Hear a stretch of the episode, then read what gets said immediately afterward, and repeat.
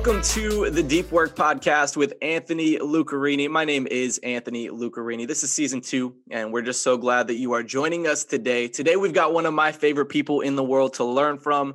I got to sit under his leadership for a few years um, back in my college days and my post grad days. And honestly, I've still just been clinging to the things that he's taught me back then, and that's still impacted me today and will continue to impact me going forward. Today, my guest is Adam Donye. What's up, Adam? What's up, Anthony? Thanks for having me.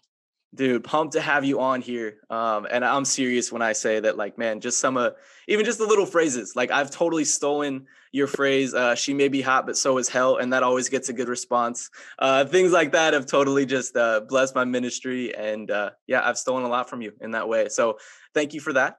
Um, would love to just introduce you to the people that don't know you. Can you just share maybe three quick facts about who you are?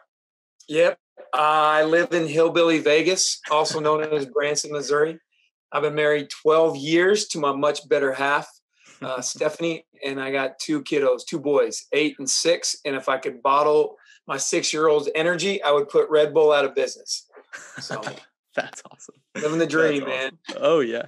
Oh, yeah. Dude, Hillbilly Vegas, that place has blessed me. I've been trying to get my wife to to go out there with me for the last couple years. I'm like, Liz, you have to go to Branson, Missouri. It's incredible. She's like, no, I'd rather go anywhere else. And uh, but dude, it's so cool out there. One thing that I miss from there is the rec basketball league. It's a good competitive league. League. I played out there while I was at KI, and uh, you know they've got the multiple brackets of like the upper league and the middle league and the lower league. We played middle. Have you? Are you still winning in that upper league? I've retired. There's too many Uncle Ricos wow. in that league for me, so we've had we've had to had to retire. You got, you got oh man, my salvation is more important. So I've had I've had to hang them up. So that's probably wise. that's what I've been trying to start down here is a old man league, and because uh, I'm becoming an old man myself, at least my knees think so.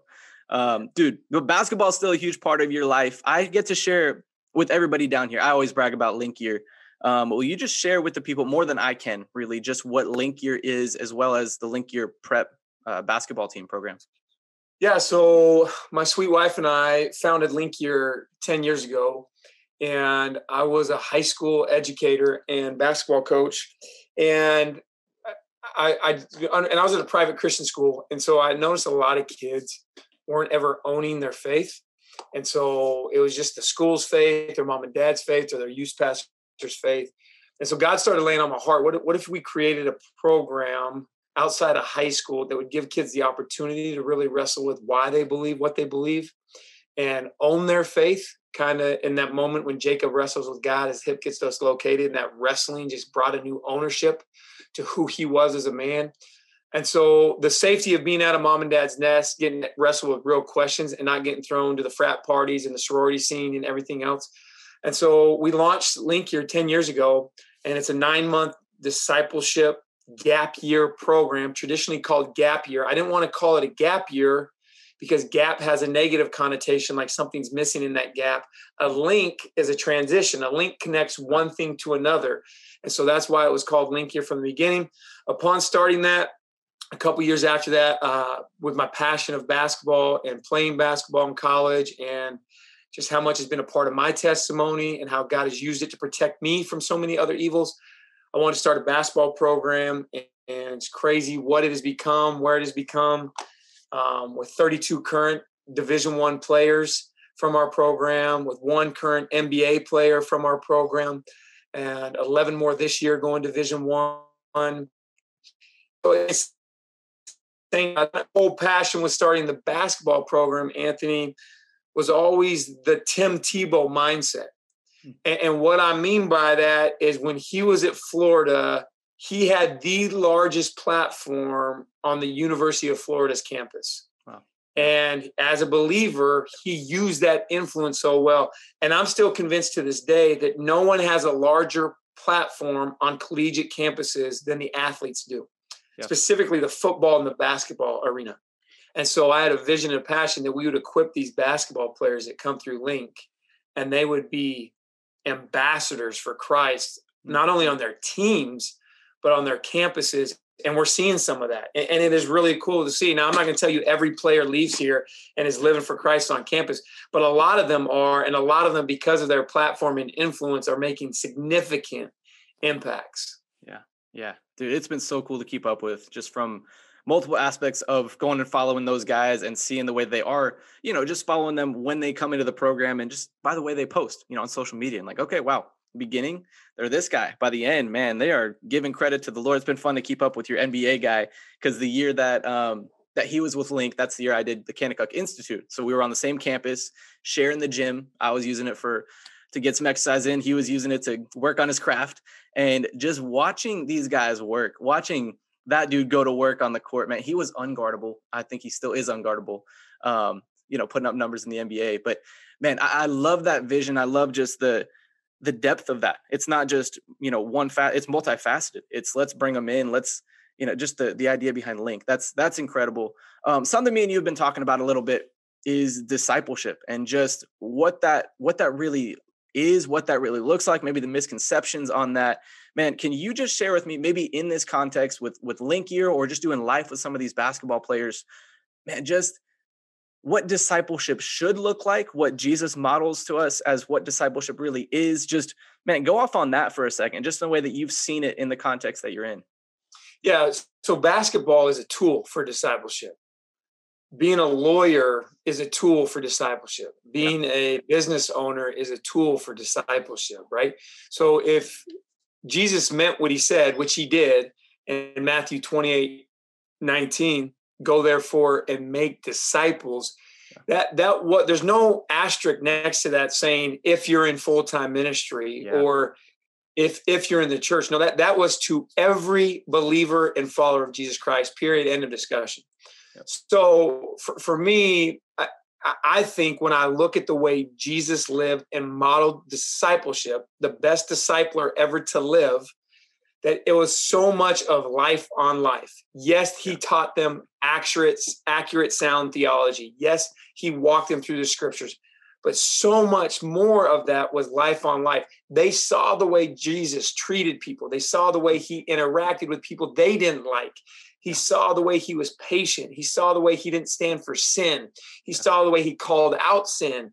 And so I think so much of discipleship is walking alongside people and keeping them back towards the truth, which is God's word, and modeling it in our own lives. And remember, part of modeling, so many people think, man, I got to be this super spiritual giant to be able to disciple people. So much of modeling good discipleship is actually owning your junk. The most powerful thing I do as a coach to my players is when I blow it, when I get frustrated, if I get mad about something, if I don't follow through with something, is saying, hey, fellas, will you forgive me? I blew it. Now I'm discipling an eight year old and a six year old, Anthony. And the most powerful thing I do with discipling those boys is when I'm impatient with their mother or I don't do something I told them, is I get on one knee. So I'm at eye level with them and say, Hey, your daddy blew it. Will you forgive me? Wow. And what I'm doing in that moment as a dad is I'm showing them your dad is fallible and he needs Jesus just as much as I'm telling you you need Jesus. Yeah. And that is discipleship. Wow. It's not about being this super heady theologian that has all the right answers. It, it is walking with Jesus and pointing them to Jesus. Perhaps mm-hmm. Paul said it best when it comes to discipleship in 1 Corinthians 11 1. Follow my example as I follow the example yeah. of Christ. Yeah. That's discipleship. Yeah. Oh, I love that so much, man. And also that takes a lot of weight off me. Also adds more weight to me, but takes a lot of weight off me as a student pastor where I'm like, man, we have this many kids coming through. I can't disciple 100 kids. I can't, I mean, to some extent, okay, look at me, watch me as I model Christ, imitate me.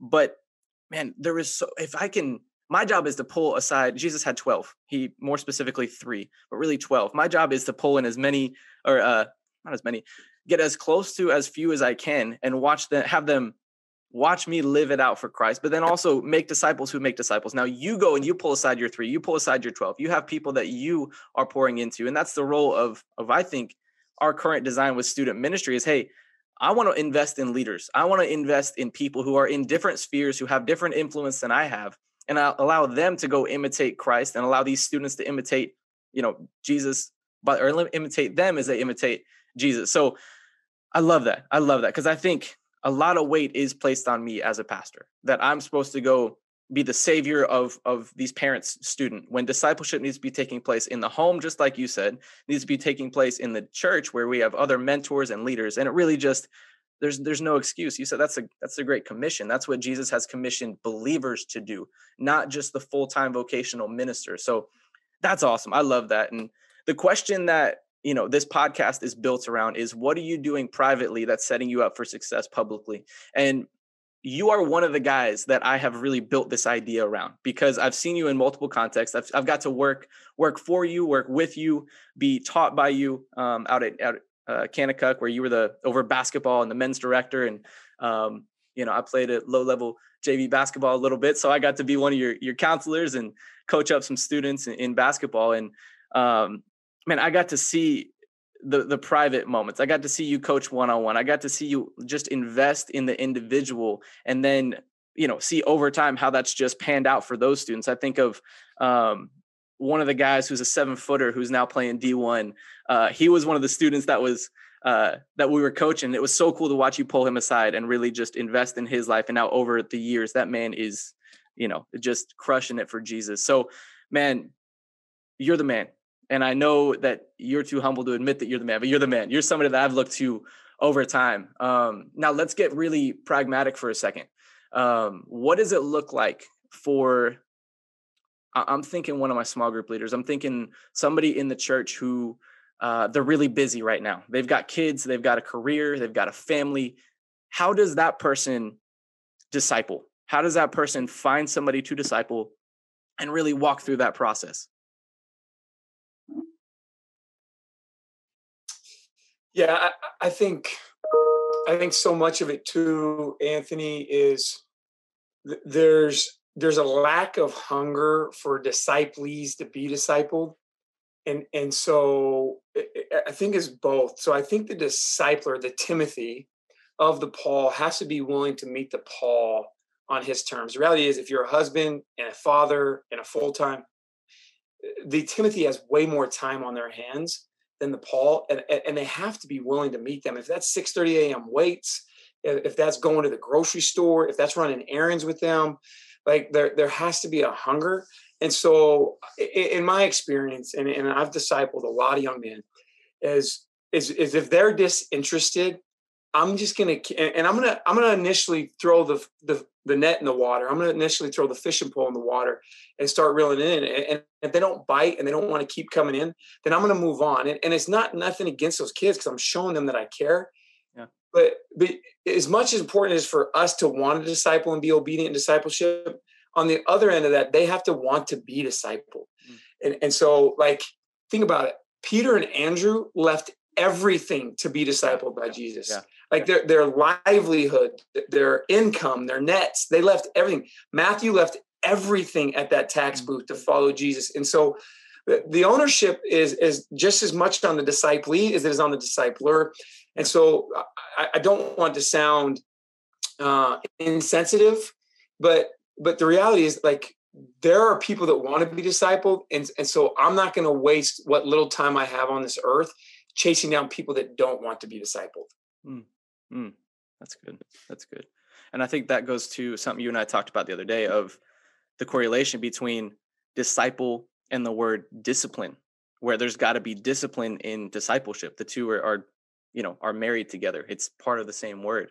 Um, and with that, man, you you shared with me just a few things uh, that you're doing uh, to work on your own discipline habits like what is the fruit of of discipline in our individual lives uh, yeah i think i think discipline does carry over from sleep to eating to working out to quiet time to everything and so i just know for me personally if i become lax or undisciplined in one area of my life it carries over to another area of life and so i'm constantly putting things in my life in my years and my months and my weeks that require me to say no uh, whether it is watching X amount of TV, whether it is eating a certain food, whether it is drinking a certain liquid. What, like there, there are things I keep placing in my life that I just keep telling myself no to. And, and I take that from Paul, right? In, in 1 Corinthians 9, he, he says, hey, beat your body and make it your slave. And so many people think that's about being physically fit.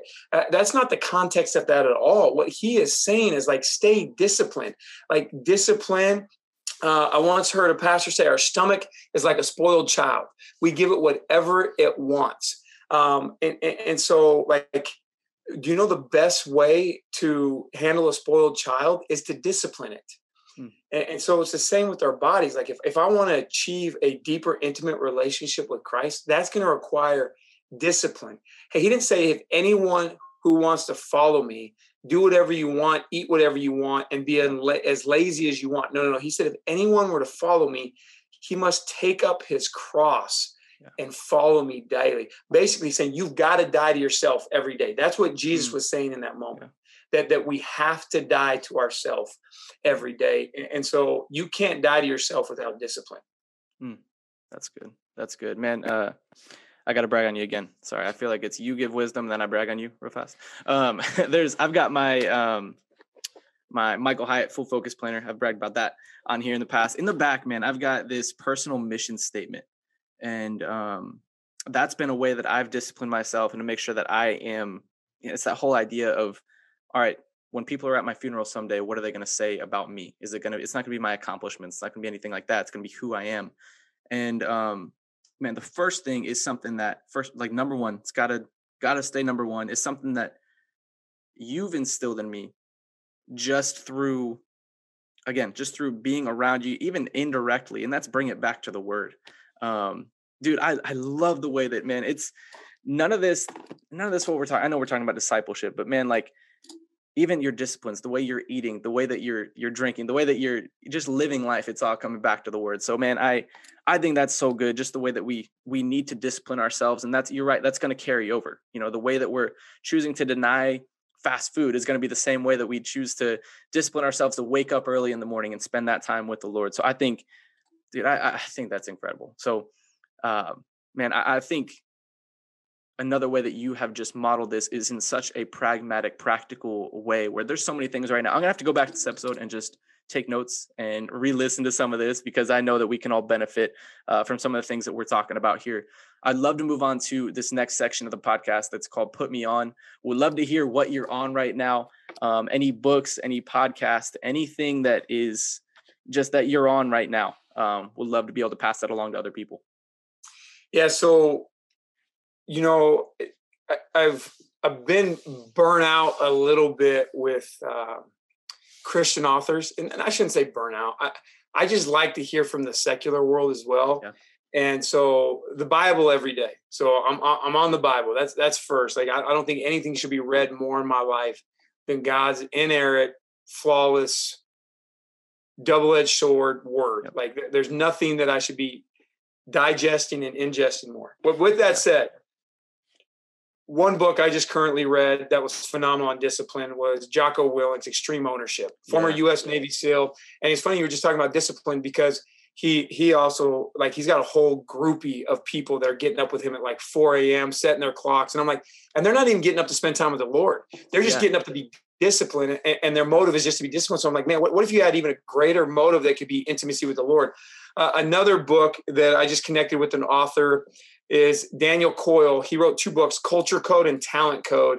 And I'm burning through Talent Code right now, and it is fascinating. Um, just he taught, he just explores these talented individuals and areas of the world they come from and what makes it unique about that environment. Uh, in the last couple months, I've burned through Malcolm Gladwell's book Outliers and Tipping Point. Um, so I've just been fascinated with, with some of that idea.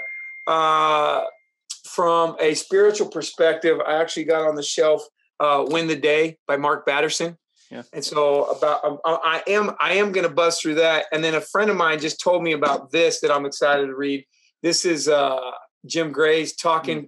to goats, and it's all the greatest athletes: uh, Muhammad Ali, Jordan, Tiger, all them, and what made them great. And, and as you and I know as believers, man, it's so cool all these goats, but but we know who the greatest of all time is. Yeah. There's there's no arguing who the one and only goat is. There's one King of Kings. Sorry, yeah. King James. There's one king that sits on that throne, and so uh, that's what I'm on right now. Th- those are the books I've been burning through, and uh, I love to read. I've been reading, so uh, yeah. they've been they've been influencing me and just challenging my thinking and, and how I am as a coach and a, and a leader of Link Year. So, dude, so good. I'm gonna be going to buy those today. A couple of those. um, that one talking to goats, man. I'm I'm so fascinated with again what happens behind the scenes. What happens when nobody's looking? What are the rhythms? What are the the habits? What's happening? You know, what's taking place when nobody's looking? That's setting these guys up for success. Um, dude, you'll be awesome. you'll be fascinated with talking to the goats. Then that's that's okay. all the behind the scenes we never got to see. dude, that's gonna be the first one I buy. So good, so good, man. I wish I had like five hours to talk to you. Honestly, every time, even just our like ten minute phone call the other day, man, I always leave just feeling encouraged, feeling blessed, feeling just a, a, deeper desire to pursue Jesus. So I just want to make sure you know that that's that's the impact you've had on my life, and that you continue to have on on my life, and I'm sure so many others. Um, so man, I'm so grateful. And again, I wish I'd love to have a full episode of us just going through some of your coined phrases. Um, ones that I've stolen for for coaching and for teaching. Another one that I've stolen. Uh, I got to coach um, a middle school B team this year, and ton of fun. But of course, the phrase that I had to steal was cheat now, cheat on your wife, making sure that every kid is behind the line. I use that, man. When I was a college basketball player, I was five feet behind the line because I was like, I'm making sure coach is seeing that I'm way behind the line. I'm not cheating in any way. Um, you know, definitely trying to instill that in my players. So, man, I'd love for you to write a book or just a mini thing of just all your little, like, all the quotes that I hear you use all the time. Um, because they're all so good and they've stuck with me over time, man. So, uh, you're the man. You know, you know, I I did write a book. I just don't have all my sayings in it. What separate book, mini book? Yeah, win by two, right? We need to plug yeah, that yeah. today. I did, I did, we did, we did get uh win by two out there, but it doesn't have all the sayings. That's just more of a true story of discipleship. There you go. That I mean, it's, it's a story of discipleship coming along somebody right where they're at and where they're at, and yeah. So, dude, I'm buying that one today. That's one I've been meaning to get on the Amazon list. So you need, there we go. You need to jump on that one. Dude, that'll be my next one. I have a, and I need to apologize to you, man. So, what I love to do on this podcast is say, "Hey, what are you on right now?" And let's let's go there. And today, I think I kind of took over where I was like, "Man, discipleship's been on my heart, and I know you're just really good at it." Um, so I hope I didn't steal your thunder today by like being like, "Hey, let's go here," um, because that's what's been on on my heart. So win by two is going to be something that I pick up right away. Um, but yeah, that's been a unique part of this episode. Usually, it's been you tell me what's on your heart. And uh, today I kind of I kind of stole that from you. So I apologize, but I I know that you uh, is always on my heart. Discipleship is always on my heart. Hmm. So mm. and I know that enough from being around you enough. So well, dude, I just want to say thanks for being on. Thanks for taking time to jump on the podcast. And I know that so many people are going to be blessed by by just hearing your words and um, definitely going to point them to follow you on social media and anything that you ever put out. I've literally searched your name in the podcast app, found the one with Jeff Bethke. You know, like I'm like anything Donia is doing, man. I want to follow it. I want to be on it. And I think I anybody else listening, you need to do the same. Um, dude, let's let's get you back down here to Hilton Head soon. I love it, man. I know my wife would love it too. Heck so, yeah. Dude, I'm gonna shoot you some dates today. Man. Yeah, appreciate you too, man. for having me on. Hmm. Anytime, man. Awesome. I just want to say thank you for joining us today on the Deep Work Podcast. For any links, show notes, or any additional resources mentioned in today's episode, go check out my Instagram page. It's spelled the same way that you're seeing it now. And uh, you can find all that in the bio. I want to encourage you to keep up with and follow Adam Donye. Anything that's got his name on it is going to be incredible. Go pick up Win by Two. Go follow Link Year. If you know any hoopers, they need to be at Link Year if they're uh, to that caliber. Lastly, if you're enjoying the Deep Work Podcast, it would help us out big time if you would rate, subscribe, and share. And we will see you next Monday for our next episode on the Deep Work Podcast.